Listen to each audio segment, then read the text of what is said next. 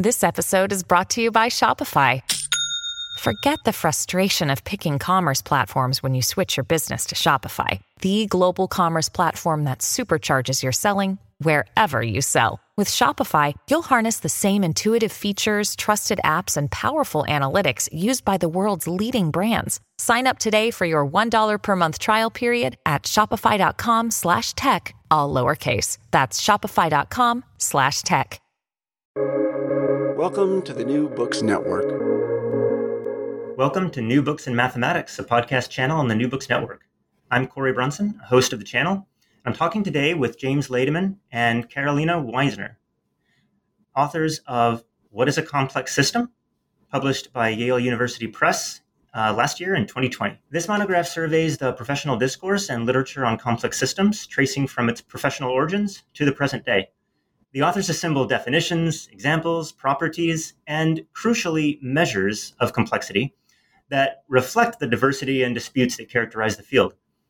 In their telling, from these sometimes incongruous parts emerges a cohesive whole, and in this way, their argument shares at least some of the spirit of their subject matter. James and Karoline, welcome to the podcast. Hi. Thank you. To begin with, could you introduce yourselves professionally and describe the research backgrounds you brought to this project? Okay, should I should I start? Uh, my sure. so my background is physics. I studied physics. I did a PhD in physics, and started to study complex systems uh, as a postdoc. I study them uh, very much from the perspective of information theory, apply information theoretic tools to complex systems, and um, uh, develop tools to study uh, uh, to study complex systems with. And I well, I met James in a Center for Complexity Science, a doctor training center, and uh, that kicked us off, and we started discussing what is complexity to begin with. So um, I'll, I'll, I'll leave the floor to James to introduce himself, and then we can talk more about that. I'm a philosopher of science, and I didn't know a lot about anything to do with complexity or complex systems before I met Karoline. As as she said, when the university opened a doctoral training program, and they were open to the idea of having some kind of reflection on what complexity was or, or the foundations of the subject, and um, I thought that would be interesting to get involved with. So I I kind of found out about it in order to teach students what, what it was and um, work with Karoline on that and ever since. So you've led up to your point of meeting. So then, how did you come to write this book? Well, I, we started writing a an article about it, and that was very much driven by a PhD student that, that James was supervising. Which you know, many projects kick off because you have a PhD student to work with, and um, that article was published. It got a lot of attention, which told us that actually we were addressing a question that many people were interested in, and there wasn't really a good answer about it. And after that, we, I think we just kept discussing because there were so many open questions, and we just kept talking about it. And then an opportunity came for a book. We were asked by a publisher, "Why don't we, you know, write a book about it?" And um, that was that was you know, for us, the motivation to actually go and do it, it took us years to do it um, because we came across ever new questions, new answers that, that led to new questions. Um, so it's a, a book that is the result of many years of, of discussing and, and thinking about it. The good thing about that process is, though, that we could, you know, ideas would sort of settle down um, and when they would be they, they would be steady for a long time, we would think that we'd actually found a good answer, and that has proven true. So uh, we haven't changed our mind about it for for a while now. Uh, James, anything you want to add? Uh, no, let's let's talk about the content of the book. All right. So, as I mentioned, the book begins with a somewhat contentious attempt or somewhat contentious attempts to define complexity. So let me ask to begin with what is generally agreed upon when it comes to complex systems? That's a nice question. And we we answer this question by actually coming up with a list of what we call truisms, and that's a term from philosophy that I've learned, um, which are statements that we thought every complexity scientist agrees on, um, or even those familiar with complexity science. And that also has proven true over time. Nobody has challenged us so far on these on these statements. So the very first one is um, "More is different," which is a, a quote from from Philip Anderson, um, and it summarizes there's something emergent in in complex systems. Nobody disagrees with that. Um, another example is complex systems are probabilistic. Um, or rather, the study of complex systems is, is probabilistic and computational. Nobody disagrees with that. There is no overall controller of a complex system. That's a third example of, of something that everybody agrees on. So, oh, I'm sorry, go ahead. No, no, go ahead. The thing that everyone would agree on is that complexity science is multidisciplinary. And so you, the, the point of stating these, sort of, you could call them platitudes about complex systems, we just is to just try to get clear about, given that there's a lot of disagreement, what is there not disagreement about? And even if some of these things sound obvious, it's sometimes it's useful as an exercise just to tell yourself, okay, what are the the things that we're sure about here? And um, actually, in doing so, I think we we came to a better understanding just by making these things explicit for ourselves.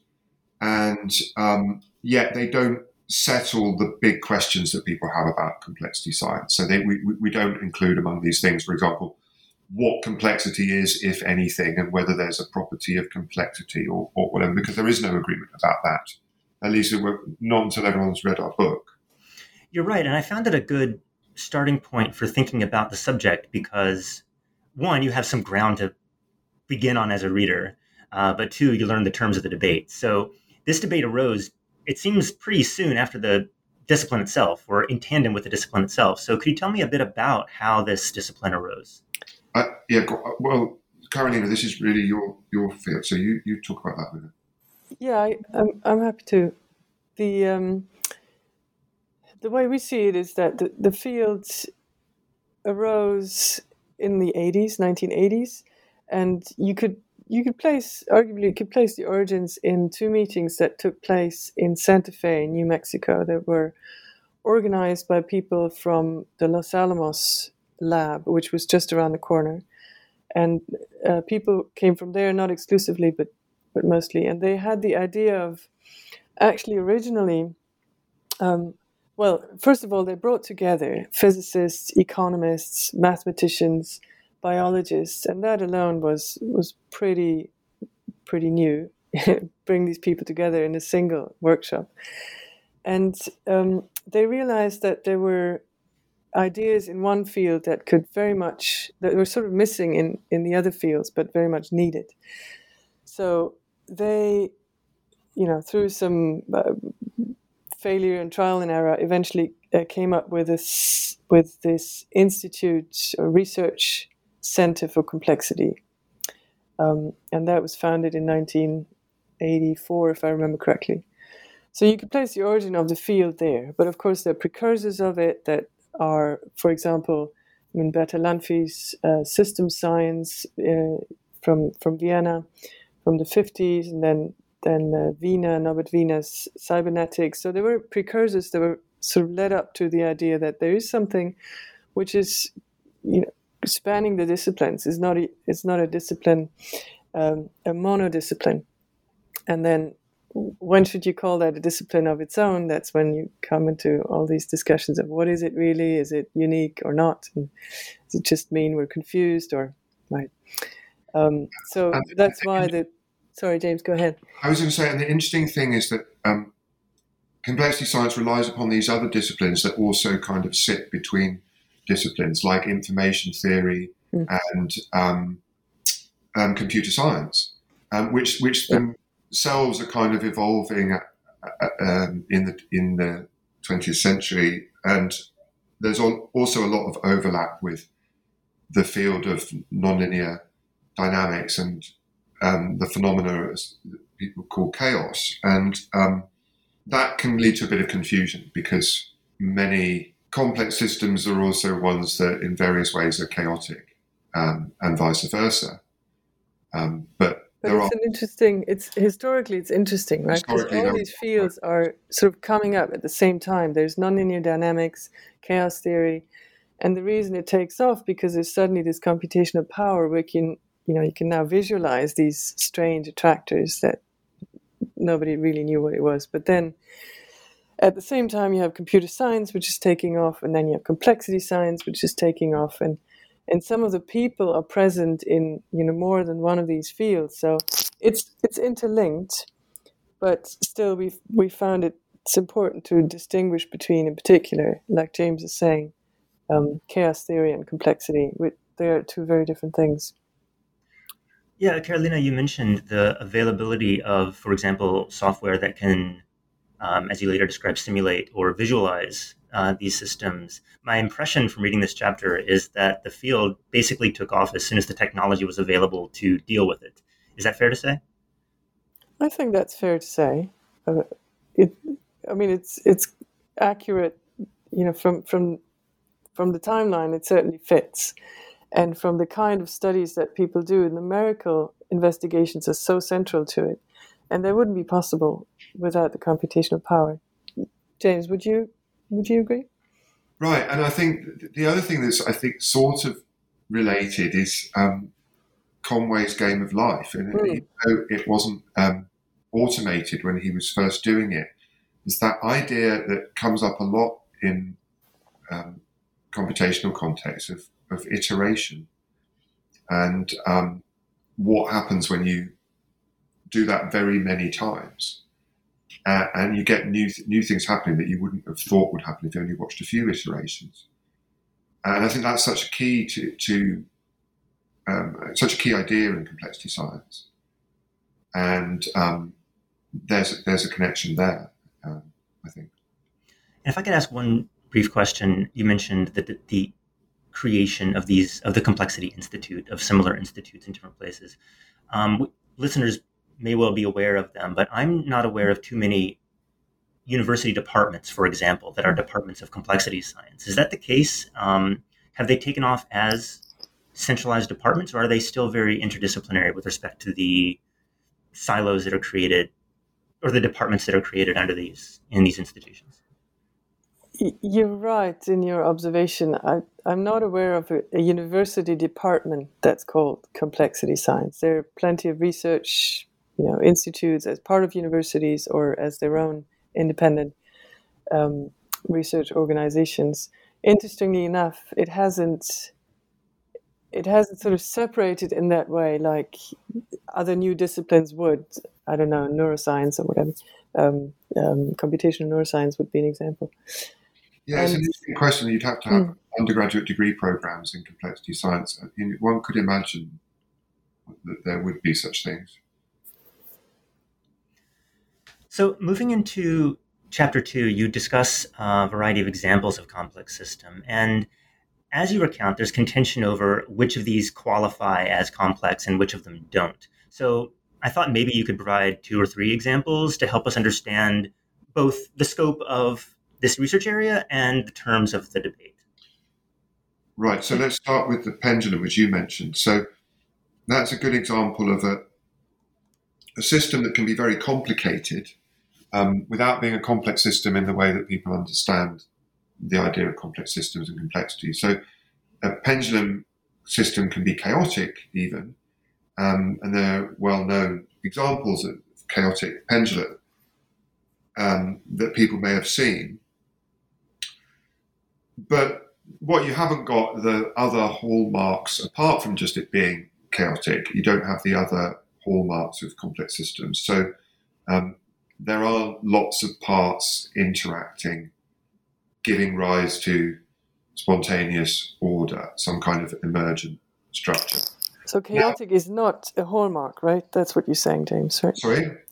being chaotic is not a hallmark of complexity. That's right. It's not sufficient, and um, it's you know chaotic behaviour is is sort of everywhere, and so is complexity in a way, though, as well. And so this is just an important point to make that when we talk about the pendulum not being a complex system, that's because we're thinking of the pendulum as a pendulum. If we were thinking about the matter that the pendulum is made up of, right. Um, then we would be thinking about it as this incredibly complex system with all sorts of emergent order and structure and, and lots and lots of dynamics and interactions happening inside it. And I think that's a, a kind of crucial point about talking about complex systems. It's a bit um, silly in a way to, you know, you can ask the wrong kind of question when you ask, is this complex or not? But to a degree, it, it has to do with how the system is being, what aspects of the system you're interested in, and how it's being modelled and represented. Yeah, yeah, that so that's contrast, a very important point. Yeah, at, at what at what level are you interested, in, or are you looking at the system? So when you talk about complex pendulum, uh, sorry, a chaotic pendulum, um, then you look at the pendulum as this single object, which is a solid, you know, non-flexible it's just there and it well it has this dynamic to it uh, going from left to right. So that's not complex but focusing focusing on the microscopic level it might be. Um, you mentioned the example of tur- turbulent flow and I, I, was thinking well this um, makes me think about the importance of scale that um, when you look at things at different scales whether or not you think of them as simple or complex um, changes so even something that seems very simple, if you looked at it at a very small scale, over very short time scales, might be very stochastic and complicated in its behavior.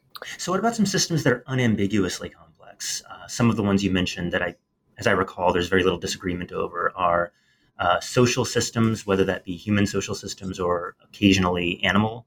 Um, social well, animals? social systems, right? So, so um, air traffic control is not a complex system. It's a, it's a top-down kind of, at least as I understand it. And I think they were trying to bring complex systems thinking into air traffic control, precisely because of the problem of dealing with the large scale uh, uh and, and, not being able, having the the kind of un, the, the, problems that arise from having top-down control.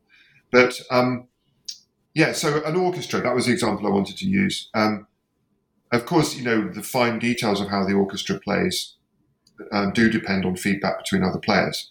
But looked at at a fairly kind of coarse, coarse-grained level, the orchestra is a social system that's directed by a central controller.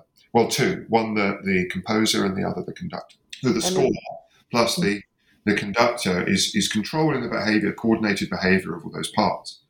Um, whereas um, when you get spontaneous order emerging in um, crowds or, or traffic flow or something like that, then that would be a complex social social structure. Yeah, so that's yeah, an orchestra is a good example for a non-complex system, and I mean, lots of animal systems are complex. The beehive is a beautiful example, and uh, or ant colonies is another classic when it comes to complex systems, where you have so much structure that emerges from the interaction of individual organisms that by themselves you know don't have much capacity in making decisions or you know, in optimizing anything.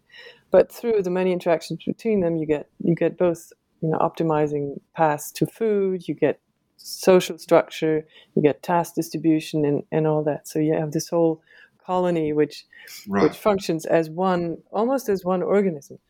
Um, and and the question question of scale is again is it, it's so it, it shows up everywhere because again depending on which level you look at a single ant in that sense is c- considered you know simple because it can only make very very basic decisions. But then you zoom in again into say the de- genetic programming that's happening within the ant and whoa and suddenly you have a new universe of, of complexity. So it totally depends Right. So any individual cell can be regarded as a complex system mm.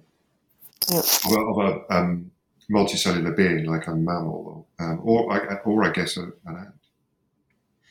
Since we've mentioned them just now, um, let me jump to a question I definitely wanted to ask, which is about some similarities you draw between complex systems. Some of them just conceptual, but some of them in terms of the actual models used to represent these systems or study them. So, one example is that you uh, is a is the similarity between the way social insects or um, eusocial insect colonies behave to the way that primate in particular brains behave, the kinds of feed, uh, feedback loops that that produce consistent or adaptive behavior. And so I wonder if you could talk about some of these similarities and how they help help us understand the world of complex systems together instead of as disparate examples. So um, the example that one of the examples you just mentioned is is the brain uh, and uh, as compared to a bee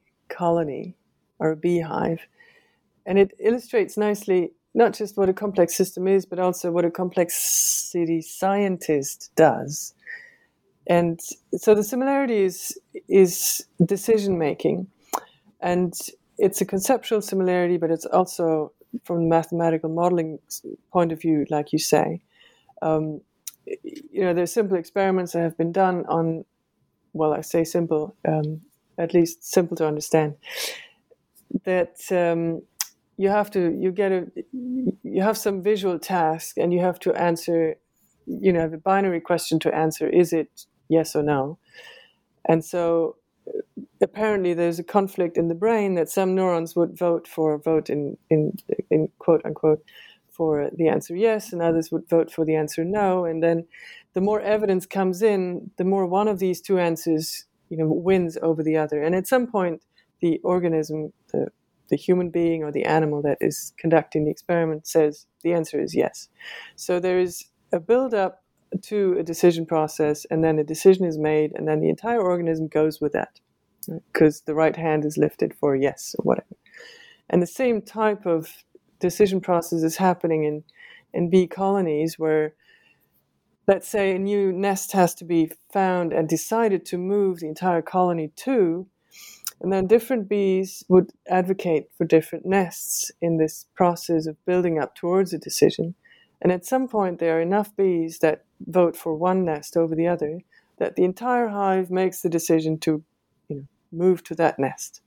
And so even the bees that were against it to begin with go with that decision. So it's a single decision that's being made by the organism. And in that sense, these are very similar, both in the sense of you know describing it and also in the in the mathematical modeling. And it illustrates something which complexity scientists do all the time, which is abstracting away from what's irrelevant for that particular question. So whether we're talking about a cell, which is you know this this uh, molecular object which has electric currents flowing through it and whatnot, or whether we're talking about a bee which you know looks for honey or, or produces honey and, and looks for flowers and whatnot, is at that point irrelevant what is relevant is whether it decides, you know, to go with one this one option or the other. Right. So this is this is really important that the the being happens to be voting by dancing, and um, the the bees that agree with the particular proposal will all be dancing uh, in in the same way. Um, but it, as Karoline says, it's irrelevant that that's the the form that that, it, that their decision takes. If you're discuss, dis, if you're studying how the decision as a whole emerges from the behavior of the parts. And so a, a simpler example um, doesn't involve decision, just um, but a, an emergent phenomenon, the flocking of birds or in, insects forming a swarm or fish forming a shoal, where each individual has a relatively simple set of instructions to follow. You know, every now and again, have a look, see how far you are from your neighbour, if you're uh, too far away, go towards them. If you're too close, go away. Um, and um, I said, have a look, but in fact, they could be using echolocation like bats to see where their neighbors are, or they could be using sound or smell, or it doesn't matter. The important thing is they're getting information and then making a decision on the basis of how far away they are.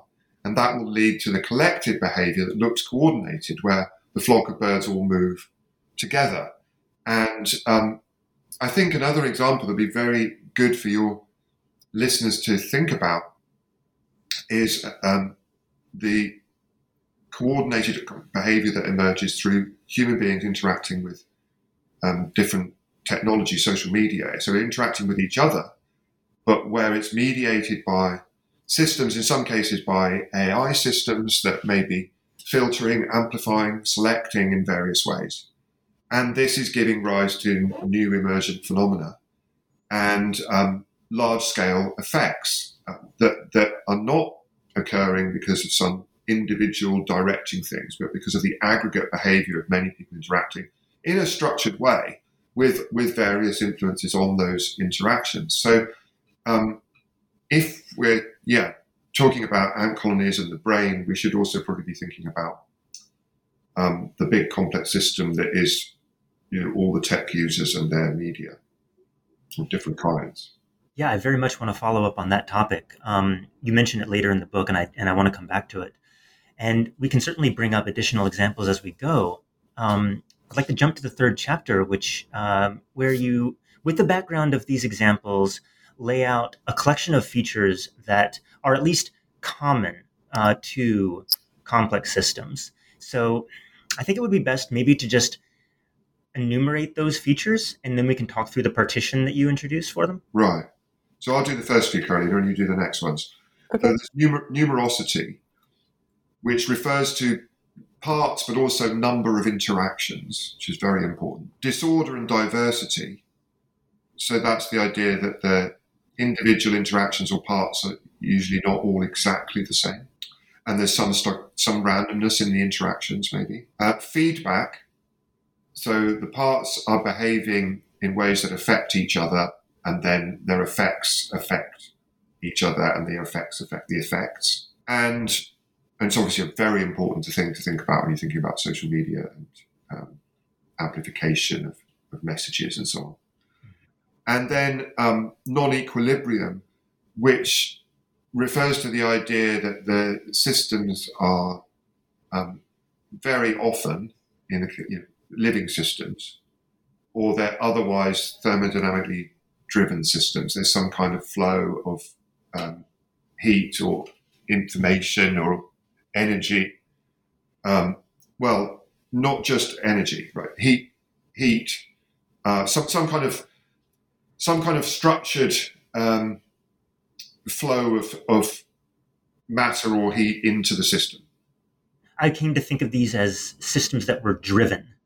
Driven. That's really what, uh, what I was wanting to say, but I was trying to cool. explain what's what that means, which is um, sort of non-trivial, really, because all of these terms, heat and information, order, and uh, they're all contested and complicated. But um, you know, the rough idea would be something like the generation of uh, minerals in the Earth's crust is driven by dramatic gradients of temperature between um, events that are um, happening at very high temperature because of magma or whatever, and then co- cooler temperatures of rock.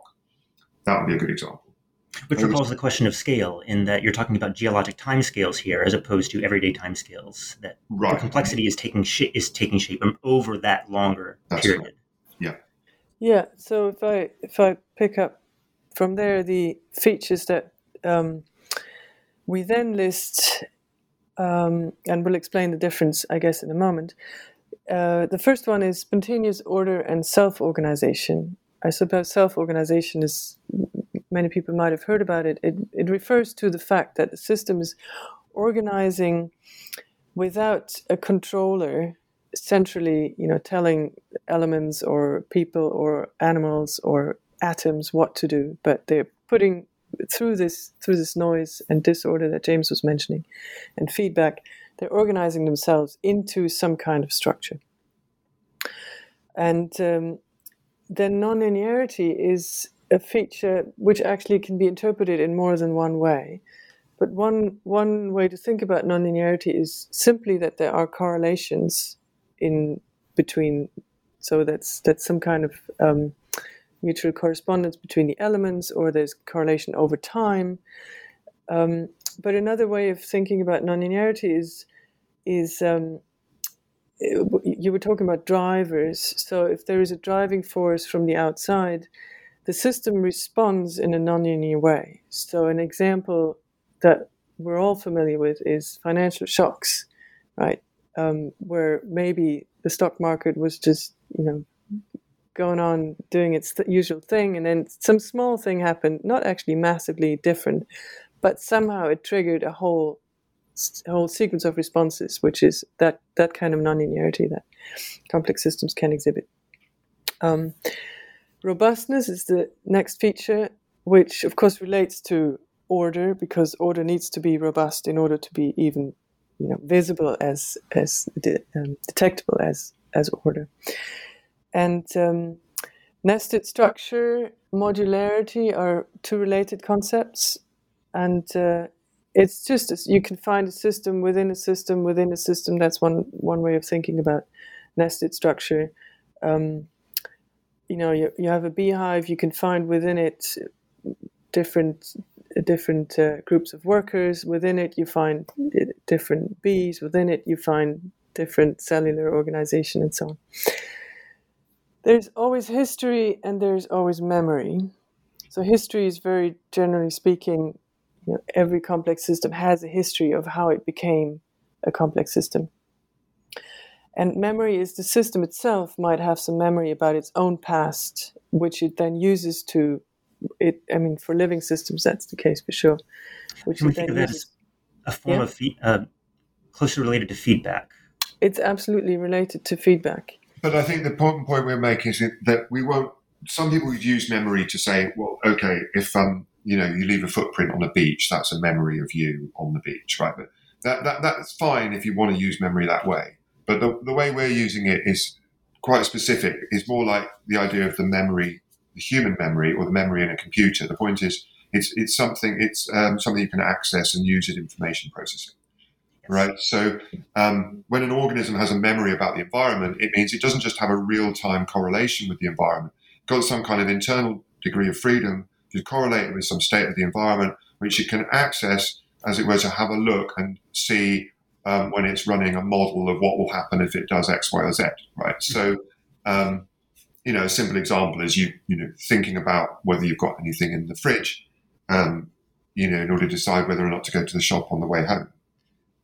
Um, so it's functional. It's it's it's a it's not just a trace of the environment. It's it's a it's a, a degree of freedom which has no particular connection w- with the environment, other than the fact that you're using that degree of freedom to represent.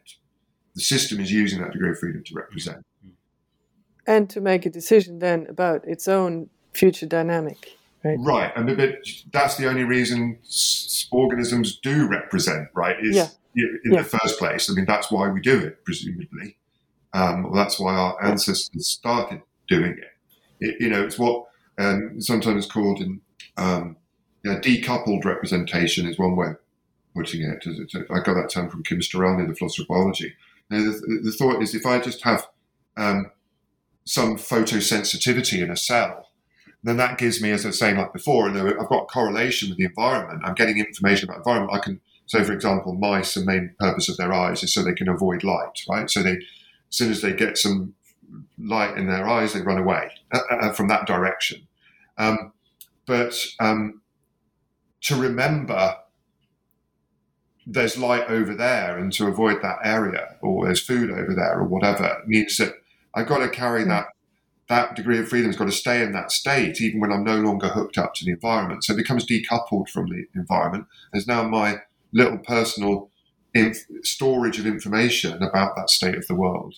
Yeah, and, um, and it, yeah. it, it goes directly on to the, the last feature that we have, which is adaptive behavior, which you know, is obviously you need you need some memory in order to be able to adaptively behave.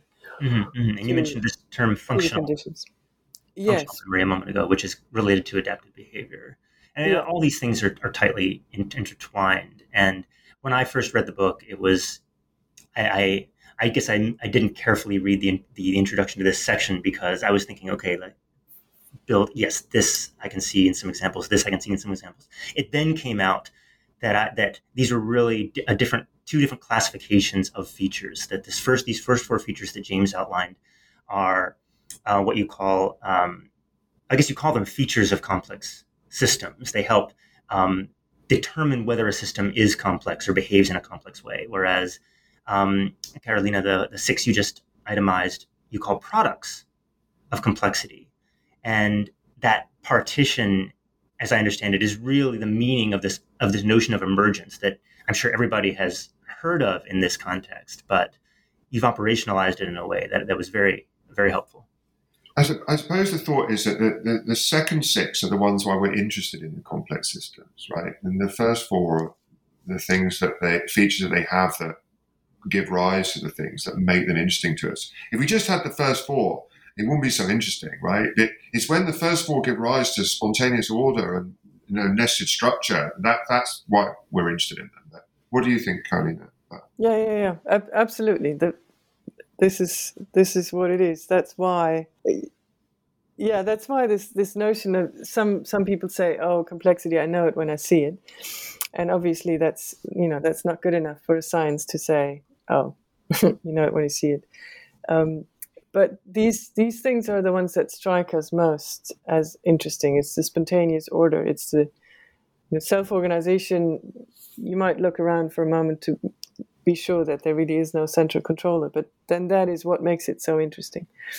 Um, and the first it the first four are are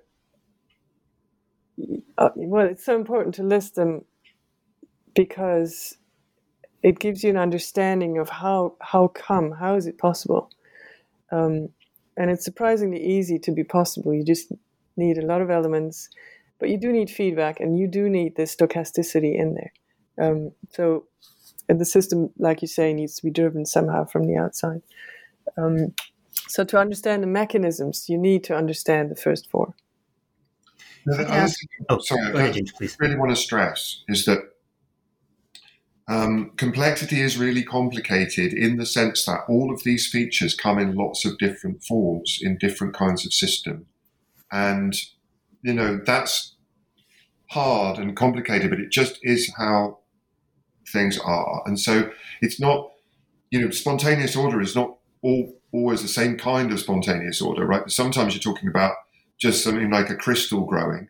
Um, or, or a regular pattern appearing in a geological system, like a hexagonal rock appearing uh, when the system cools. And sometimes you're talking about, um, you know, something really complicated in the brain or, or you know, a, a, highly adaptive, highly sophisticated organism. Um, you know, the ants who are solving an optimization problem about how to go around an obstacle or something. And um, there's so many layers of complexity between in between those things.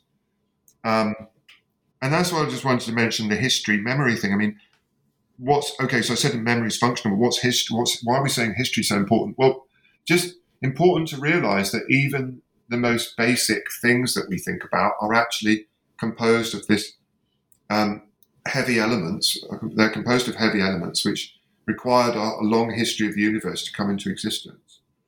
Um, so, you know, very easy to take for granted ordinary matter, but even ordinary matter is actually has a there's a lot behind that, literally in terms of history. So let's move on to chapter four, where you introduce a variety of ways that complex systems or these features of complex systems have been measured or have been purported to be measured there may be some disagreement here too. To begin with, you get quite a bit of mileage out of some classical statistics.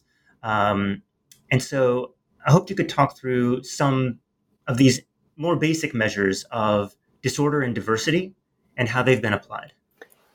Yeah, the, I'd say the novelty of this chapter is that you know rather than saying oh this is this is the measure of complexity and this is what you all should use we're saying there's no such thing as a, a single measure of complexity. And I mean, once you once you realize there are all these different features, you would say, of course, there, there can't possibly be a single measure of complexity. But you look in the literature and you find still, still up to these days, people invent new measures of complexity. And that's what we're saying is not that these measures are, are pointless, but instead they should be called something else.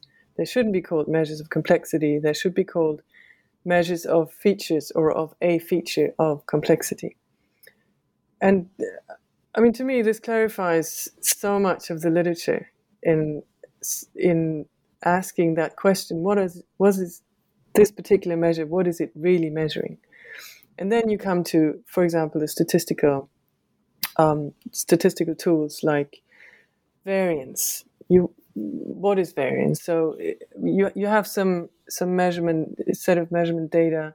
Um, let's say flight direction in a flock of birds, um, and obviously none of the birds, you know, fly straight 100% in the same direction all the time, but there is some variance in that direction. Um, and you might want to measure it. In particular, say some some predator comes along, then that variance would suddenly increase massively, and then it would go down again. So there might be some interest in in doing that. And the variance is a measure of disorder because it measures, you know, how different uh, a particular property is is is exhibited by by different elements. Um, another property which also measures variance or, or, or that kind of disorder, which is one of these uh, conditions of complexity that James was going through in, uh, a bit earlier. The Shannon entropy is a function, a mathematical function from information theory, and you, you, know you need a probability distribution over, let's say, velocities over. It could be types of types of elements in a in in a um, in a solid. It could be um, uh, types of people in a in a social group, whatever, you can measure the the disorder, uh, or let's say heterogeneity is another word for it in in that group in that in that solid. So, nice thing about these measures is you can use them on all of these different complex systems. It doesn't matter whether you're talking about atoms or birds or neurons, um, and it's it's one reason why information theory is is used quite prominently, and we haven't really talked about that so much this information processing aspect. But but that's one way into into uh, thinking about systems as information processing, simply because you can use information theory, which is really applied probability to to all of these systems. Yeah, I think you discussed this a bit in chapter five in your discussions of accounts or uh, understandings of complex systems. Do you want to do you want to comment? Go ahead and comment on that. The use of information theory not only to measure a property or feature of a complex system, but as a as a way to understand as a way to model or at least conceive of a complex system. Yes, James. Do you want to say something about that? Well, I mean, I just think it's it's ubiquitous in understanding living systems and systems that are derivative of them um, to, to, to represent them in information theoretic terms. It just so, for example, um, to think about genetics in information theoretic terms, or um, to think about um, the digital economy in terms of people exchanging information. Um, so, I guess that I think of information theory as an extension of probability and combinatorics.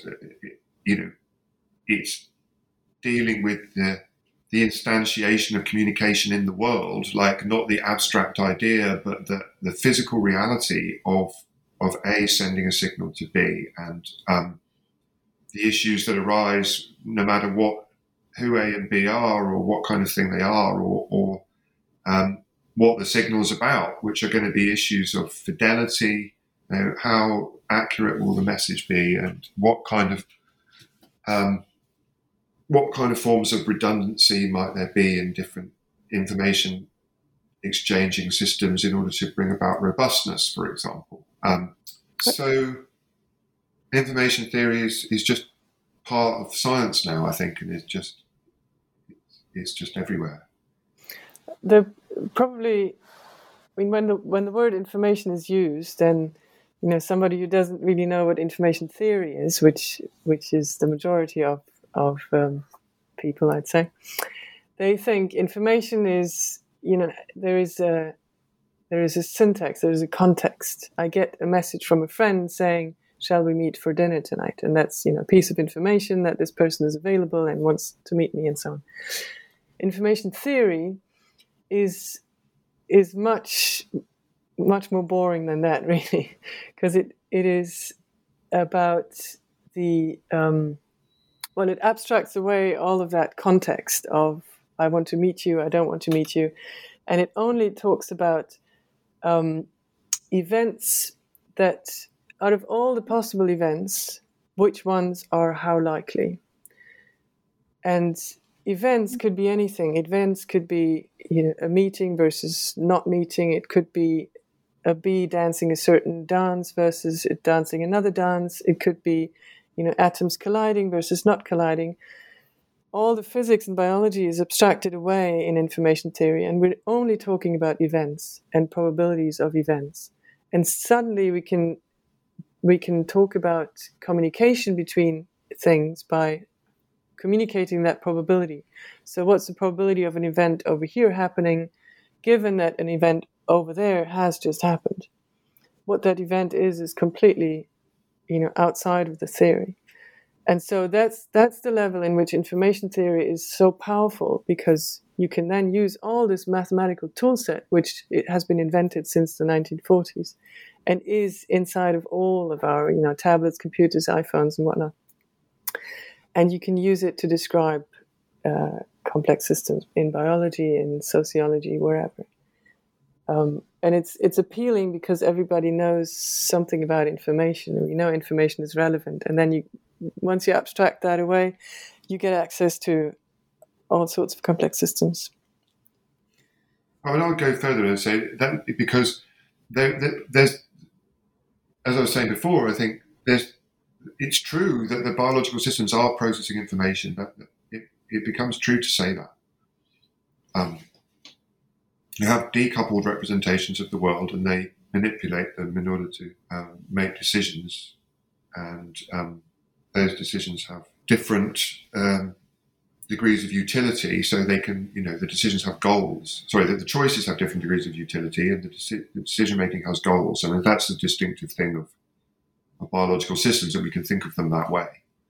Um, so when you're asking, by you know, by the way, have any quantitative measures of adaptive behaviour being being introduced? I was thinking, well, fitness. It's you know that's the ultimate sort of uh, coarse-grained uh, measure of adaptive behaviour, right? In, in, all over biology, when you mathematically represent the fitness of a, of a phenotype, um, and um, you know, one can have derivative notions. So one might think, well, if we're splitting the, we're not thinking about the whole system now. We're just thinking about some aspect of its behaviour.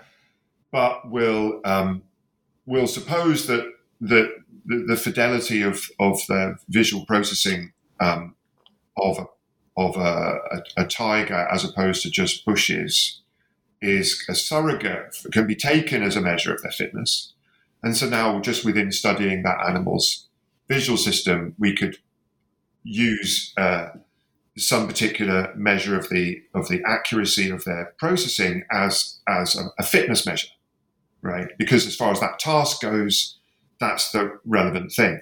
But you know, it's going to be very um, context dependent, and it's going to be very um, contentious and value laden whenever you start talking about fitness for human beings. And I suppose the thought would also be that, you know, for some systems, so say engineering systems, um, your measure of adaptive behavior would be based on the goal that you've set the system to have. So if you're um, measuring the adaptiveness yeah. of your um, of your internet, um, then you, you know the goal is maintaining connectivity subject to perturbation or something. And yeah, yeah, yeah. What I wasn't getting here at first was that to measure adaptive behavior, to measure fitness, you need to incorporate knowledge about the system. For example, what its goals are. What th- this comes back to this notion of functionality. Functional, this functionality property, functional behavior, is t- tailored towards some, maybe not consciously desired, but but some outcome that helps it reproduce itself, right, or maintains it. Well, yes. Uh, presumably so. So, so definitely not always consciously desired. But I think the interesting thing is, you know, any system that you look at and um, you see that it's it's making choices that are giving it non-random progress towards some goal, um, then that can be put into a framework of this is a rational system. Um, so the beehive that Karoline was mentioning before, the bees collectively want to move nest. It's in nobody's interest for them all to go in different directions. They have to make some kind of collective decision, and once that decision's made, they all go there. They don't they don't split into different factions. Now, here's where, by the way, another interdisciplinary theory, catastrophe theory, is kind of relevant, right? Because there's the point where they stop arguing and suddenly all go, and that's this sort of, you know, um, crux point. There's a there's a total difference about what happens before and after that point. But when they're in the regime where the decision making, um, then we we can look at them and model their behavior and say, look, you, could think their behavior is just random, but look that they keep getting non-random choices of nests. And so it makes sense for us to interpret that system as goal driven um, and as, as performing a, a, collective computation about where to go. Uh, so what's interesting is that um, our collective behavior can also be interpreted as it might be that we form collectives that have goals, and those goals aren't what our goals are. So if you're part of the, you know, some electronic culture, some digital culture, there may be emergent behaviors that are suggesting that that system is non-randomly progressing towards a certain goal. And um, you as an individual don't have that goal, but your behaviors and everybody else's are driving the system towards that goal. Um, so, for example, it might you might look at recent, um, in you know, say and say the system's goal is to drive everyone towards hatred and division. Or the system's goal is to increase outrage. Um, you know, uh, the system's goal is to um, eat every form of human culture and replace it with something digitally mediated.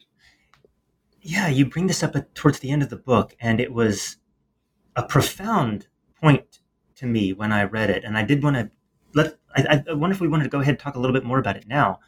You propose these electronic, electronically mediated social networks as complex systems that have their own that exhibit their own emergent behavior, but that are constrained by choices that we make collectively about how to regulate them, how to construct them, less so how to behave within them individually.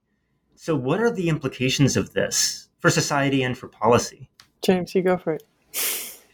Well, here I want to mention my colleague Nello Cristianini, um, because it's him that I learned most about this area through. And, and we wrote a paper quite a few years ago about persuasive technologies. Um, feedback is all important. Um, second order effects, canalization of choice architecture, right? Um, once you, once the digitization takes over, then the choice architecture is different. I mean, you can't any longer hail a cab, right? Um, or, or whatever it is. Um, you can't opt out of this system. This is now um, the ant colonies functioning. And, um, you know, if you're an ant, it's not good to be outside the colony. Uh, in fact, your life, um, in a sort of certain strict biological sense, has no meaning if you're an ant outside the colony, right? Because you can't fulfill any any goals um, as an individual. Now, uh, a human being isn't an ant, uh, but we have a lot in common with with social insects. We, we are highly social organisms, and almost all of our goals make no sense whatsoever outside of the context of other human beings. Uh, so what we're know, what we're doing is creating this new social infrastructure, and um, that means that we have the potentially, obviously, to completely profoundly change everything about our social organization and therefore about our individual selves ultimately. I guess I guess the difference Um, another difference to uh, the ant colony is that we have, you know, we have um,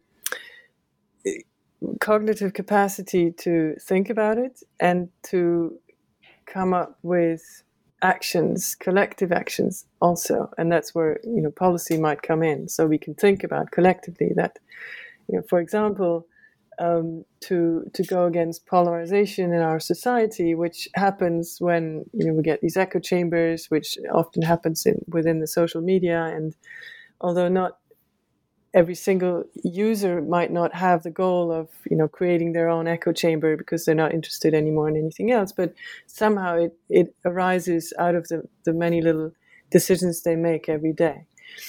And then we can go take a step back and think about this the dynamic in this complex system and what is actually um, you know not desirable about it.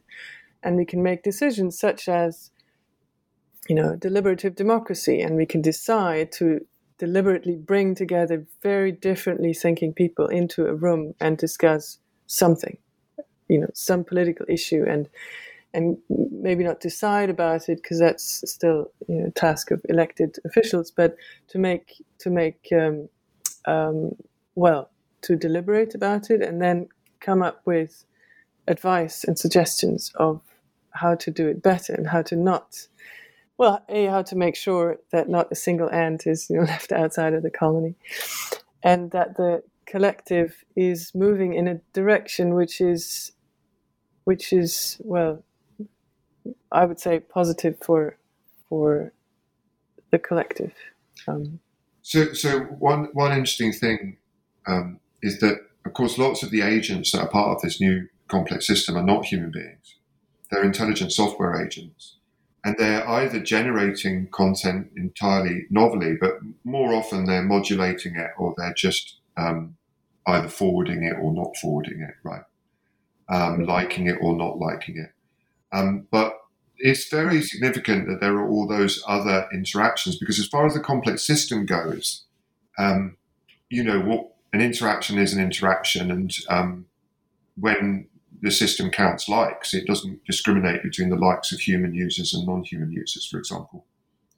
So, um, fascinating times, you know, um, potentially radically changing human social organization and um, since so many of our emotions, cognitive states, are adapted to our social organization, and um, the way that we've come to form selves or, or whatever um, is adapted, presumably to some extent, uh, to the ways that we've habitually formed social organization, which have been sort of more or less unchanged um, for hundreds of thousands of years. Uh, you know, it's a very disruptive potentially very disruptive time. And I think we can all see that. Um, you know, I guess probably like all points in human history, there are, you know, we're on a knife edge, and for some people it's heaven on earth, and for some people it's hell on earth all the time, every, every day. And uh, it's the good and the bad. So I do want to come back to your final chapter, the, the bulk of your final chapter which actually answers or provides your answer to the question of what is a complex system. It is the payoff of having gotten through the previous chapters, uh, enumerating these features, understanding how they come together, and maybe as a, a as a summary, could you describe the the the two extremes, the extreme positions um, that you've come across of, of, of defining complex systems, and then this range of mediating definitions between them. I'm thinking of nihilism, pragmatism on the opposite ends, and then these realist views in between, just to get a survey of how researchers, commentators have heretofore described the uh, described this work. Now, you, Karoline, please. Okay, I'll I'll start, and uh, I'm sure James um, will come in the there is you see it very often. Um, you know, complexity is being conflated with complicated. So, oh, that's too complicated, and instead people say, oh, that's too complex, which means eh, something is complex because we don't understand it. But once we start understanding it, then it ceases to be complex, and so, so that's it. Which means there is no such thing as a complex system per se. It's just a label for well, for things that seem very messy and maybe they can be understood, maybe not. Um, and I suppose that's one way to think about nihilism, at least from a physicist point of view. That's how, how I understand it. But then you can you can argue against that. Well, look, there are all these complexity scientists out there. Um, clearly, they're doing something, and what they're doing is well, they're doing science. And how do they do it? They have all these tools, as we said before, computational tools and mathematical tools, and they are what what brings them together, what holds them together as a as a group, is the tools that they have in common, and whether they are interested in in beehives or um, or brains is relevant. They have the tools in common, and so what is a complex system? Well, it's really a community of people who use the same tools. There is no system per se, but there is a group of people who use similar tools. So those presumably are the extremes, and then um, you know, once we, we've gone through all these examples and thought about them uh, over and over again, we think that neither of these really captures um, what we observe in, in the field and what we observe in terms of the results that people are getting out of their out of their science. So I, I, I prefer James for you to to um, to represent the the middle ground, so to speak. Right. I, I guess the most important thing we're saying is that there is this new science of complexity science, and that when we look at systems in um, in in the right way, we can we can see them as complex systems, and that that they're the in that sense, complex systems are real. You know, these features are real; they they happen, um, and you get these universal forms of behavior, you get these common features across different kinds of system, and um, there's not really a lot more to it than that, I think. Well, I suppose the features are what makes it clear that you know our view almost must be that there is such a thing as a right. complex system because we can identify the features that make it complex. So if you find something that has you know self-organization uh, whatever it might be, nonlinearity, and so on, you have come across a complex system. So, in what sense should that not be real if everything that we're talking about is observable and measurable? Which is why this chapter before is so important. You can measure these things. And then, you know, my conclusion is when I can measure it, I, I presume it exists. Right. So, we're not measuring a single mm. thing that is complexity, but we're measuring these features and the features together. Const, you know, that not every complex system has all of them, but there are lots of systems that have all of them, and they come in different forms, as I was saying before. But you know, they really are complex systems, and there really is complexity in the sense that there really are these features, and they occur in the because of the um, numerosity, diversity, and disorder, um, and feedback, uh, and the systems being driven or out of equilibrium. Hmm.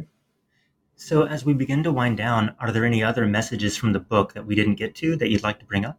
Um, well, I mean, I was going to say that one of the things about human social structures is if there's anybody from the university listening, um, that when you let human beings organize themselves in a, a modular way with a distributed um, power structure and you allow information to flow freely, um, then I think you get um, better decision making and um, people tend to be happier doing what they're doing. So I'm a, a great believer in that whatever um, field of life work that we're talking about, that um, if you let the individuals doing the job collectively decide how the job should be done, it, it, you know, they, are often it's often more efficient, um, even from the point of view of the, of the management. Um, so, uh, yeah, I think we should think think about our ourselves as complex systems in the light of complexity science, and we should we should put a lot of effort into that collectively. Scientists, governments, policymakers. Yeah, that is a point well taken. let me ask a question. Business people as well. I mean, I think as I was saying, some business people know this. You know, there was a management doctrine called management by wandering around, where the management tried to sort of um, understand things from the point of view of the working environment rather than from top down. And um, the military understand it very well, right? They have a distributed power structure so they can operate as independent units. And so they've got this robustness. And they don't just have a single channel of communication from the top. And if that message is broken, everyone falls apart. They, they, they implicitly understand this fact about, about how to achieve efficient um, organization of human beings. It actually requires giving agency to distributing agency throughout the network, not holding onto it all at the top. All right. So to be to wind down now, there's one question I wanted to ask, uh, which is something that occurred to me while reading the book. We have this partition, however coarse we want to, or how fuzzy we want to allow it to be, between simple systems and complex systems. There's this quote that at least some mathematicians are fond of, uh, whose attribution I could not trace. Classifying systems into linear and nonlinear is like classifying the universe into bananas and non-bananas. And so given the varieties of complexity you've identified, I wonder where you land on this. How do we think about, or how should we think about this coarse classification into simple and complex? It's a fun quote. I, I totally agree. There, the two aspects here that are, are really worth commenting on. One is um, the linear versus nonlinear. Um, I'll I'll take that later, and then you know after I've attempted to answer your question about simple versus complex. And it, it seems to me that simple is not really the counterpart of complex, um, but instead simple versus complicated. I think it makes more sense. So, um, and that leaves the question of what's the counterpart to complex, uh, apart from not complex. but it, the answer I should think is is also given in the book by all these features that we've gone through and discussed in in detail now in this past hour, which are you know something is complex. Um, well, if something is complex, then it is an open system, a driven system, a nonlinear system, a self-organizing system, and so on and so forth. So you would then have to say if something is not complex, well, then some of these things, or maybe all of them, are not there. So if it is not complex, then well, it's it's a say it's a closed system with no feedback in it. Um, so there isn't just one opposite to complex, but it is a whole a whole set and set of sets of things that are opposite to complex. Um, and since linear is part of part of that, so if something is is linear, then it's very likely not complex. Um, linearity is super important. So to actually classify the world into linear and nonlinear is not such a it's not such, such a stupid thing. Um, yeah, because it, it makes a huge difference whether something is linear or nonlinear. Uh, right. For example, you... general, general relativity is nonlinear, and quantum physics is linear, and that's an issue. And it's a it's mind-boggling. Yeah, exactly. Yeah. So finally, what's in the pipeline for the two of you? Are you still collaborating, and what are you working on now? So since since I've uh, I've moved university in the meantime, I can't just pop over to James' office anymore, which is a huge disadvantage of my new post. um, so in that sense, we don't have a project at the moment, but um, you know we'll we'll meet at the conference next year, and so who knows what what comes then. Um, so for me, I, am fascinated by this. Well, I, would really like to learn from complexity science about some of the issues we, we touched upon. So, democracy is currently something I look at um, in terms of mathematical analysis, and um, that's ongoing work. So, that's all I can say.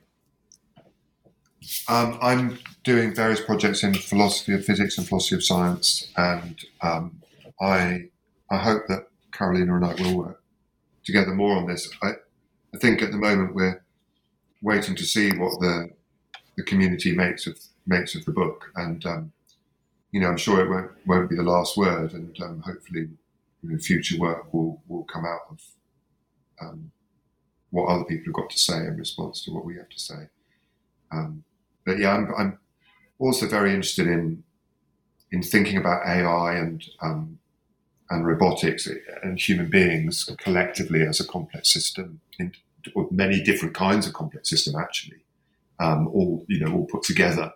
Um, so I, I, think it's going to be more and more important that, that, people do think that way. And we'll wrap it there.